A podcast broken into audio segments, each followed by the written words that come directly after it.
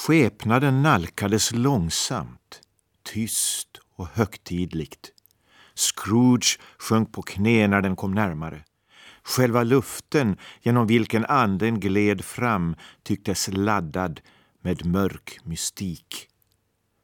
Gestalten var höljd i en svart klädnad som dolde dess huvud och ansikte och figur så att det enda synliga var en utsträckt hand. Utan denna skulle det ha varit svårt att urskilja skepnaden i det mörker som omgav den. Till slut stod anden alldeles intill Scrooge. Han anade att den var lång och ståtlig och dess mystiska närhet fyllde honom med en högtidlig fruktan.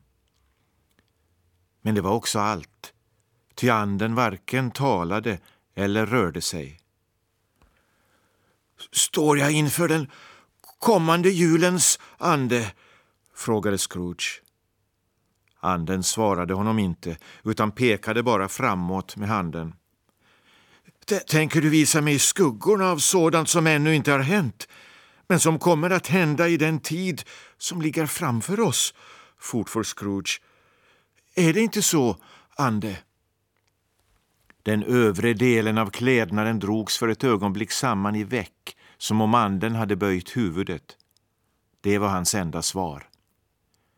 Fastän Scrooge vid det laget hade börjat bli van vid andesällskap darrade han i knävecken inför den tysta skepnaden och hade svårt att stå på benen när han reste sig för att följa med.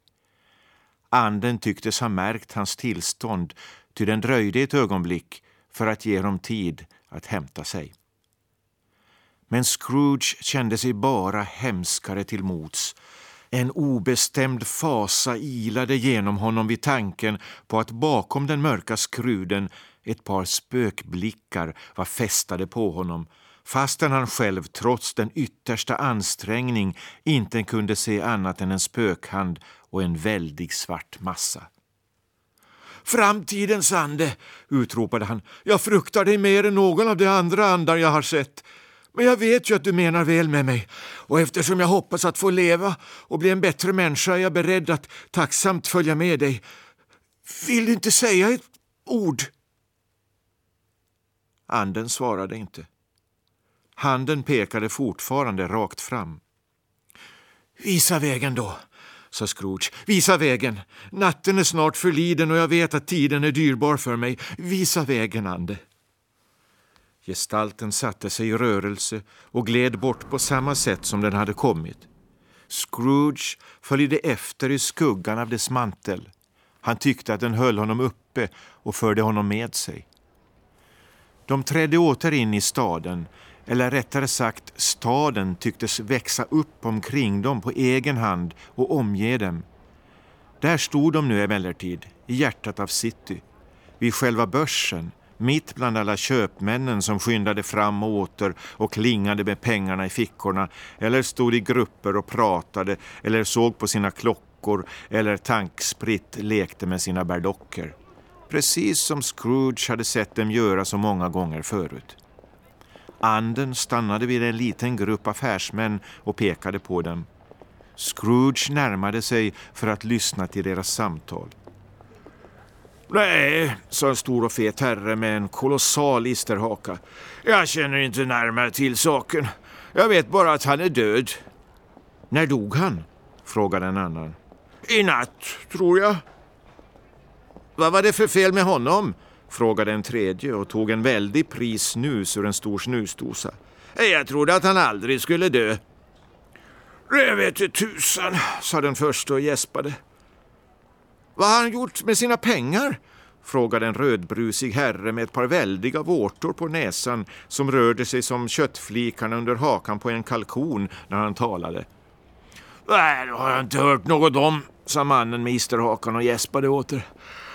Det har kanske gått till hans firma. Han har i alla fall inte testamenterat något till mig, så mycket vet jag. Detta skämt mottogs med allmänt skratt. Det blir nog en mycket enkel begravning, sa samme man. För jag vet faktiskt ingen som går dit. Eh, tänk om vi skulle slå oss ihop och gå med frivilligt.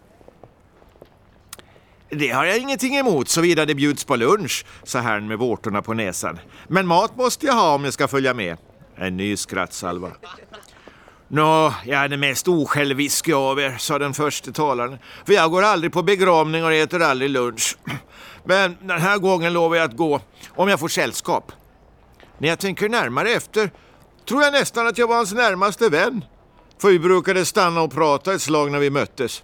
Ja, gör så länge. Talare och lyssnare skildes och försvann in i hopen.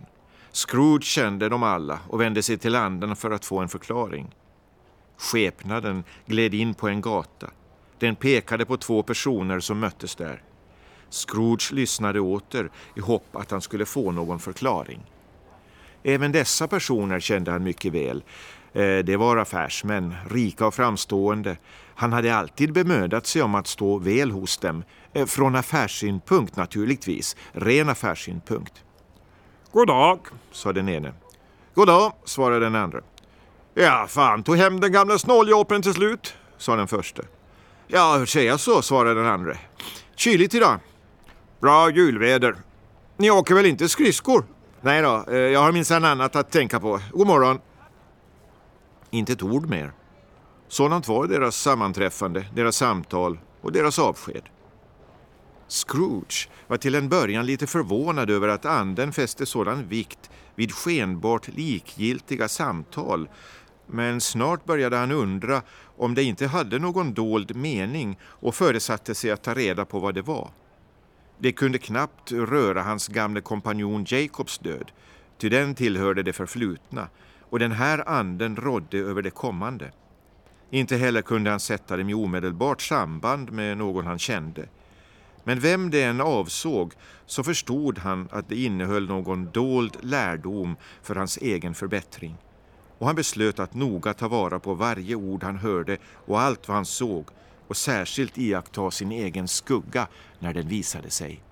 Ty han väntade att hans framtida jags uppträdande skulle ge honom den nyckel han saknade och skänka en enkel lösning på dess gåtor. Han såg sig omkring på börsen för att se om han själv fanns där. Men en annan man stod i hans vanliga hörn och fastän klockan visade på den tid han brukade komma kunde han inte upptäcka någon som liknade honom i den skara som strömmade in genom porten. Det förvånade honom emellertid inte särskilt, ty han hade gått och funderat på att lägga om sitt levnadssätt och hoppades och trodde att det var hans nya beslut som nu verkade.